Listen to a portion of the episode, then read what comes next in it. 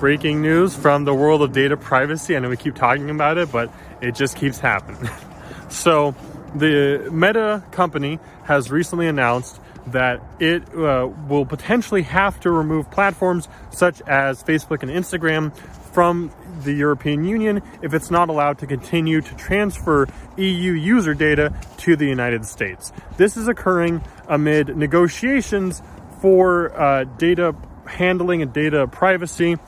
Um, there was previously a pact that regulated how data was sent from the EU to the United States, and it affected over a thousand companies.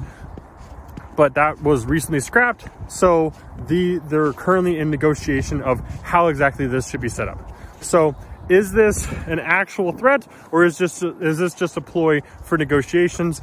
I guess we'll just have to see.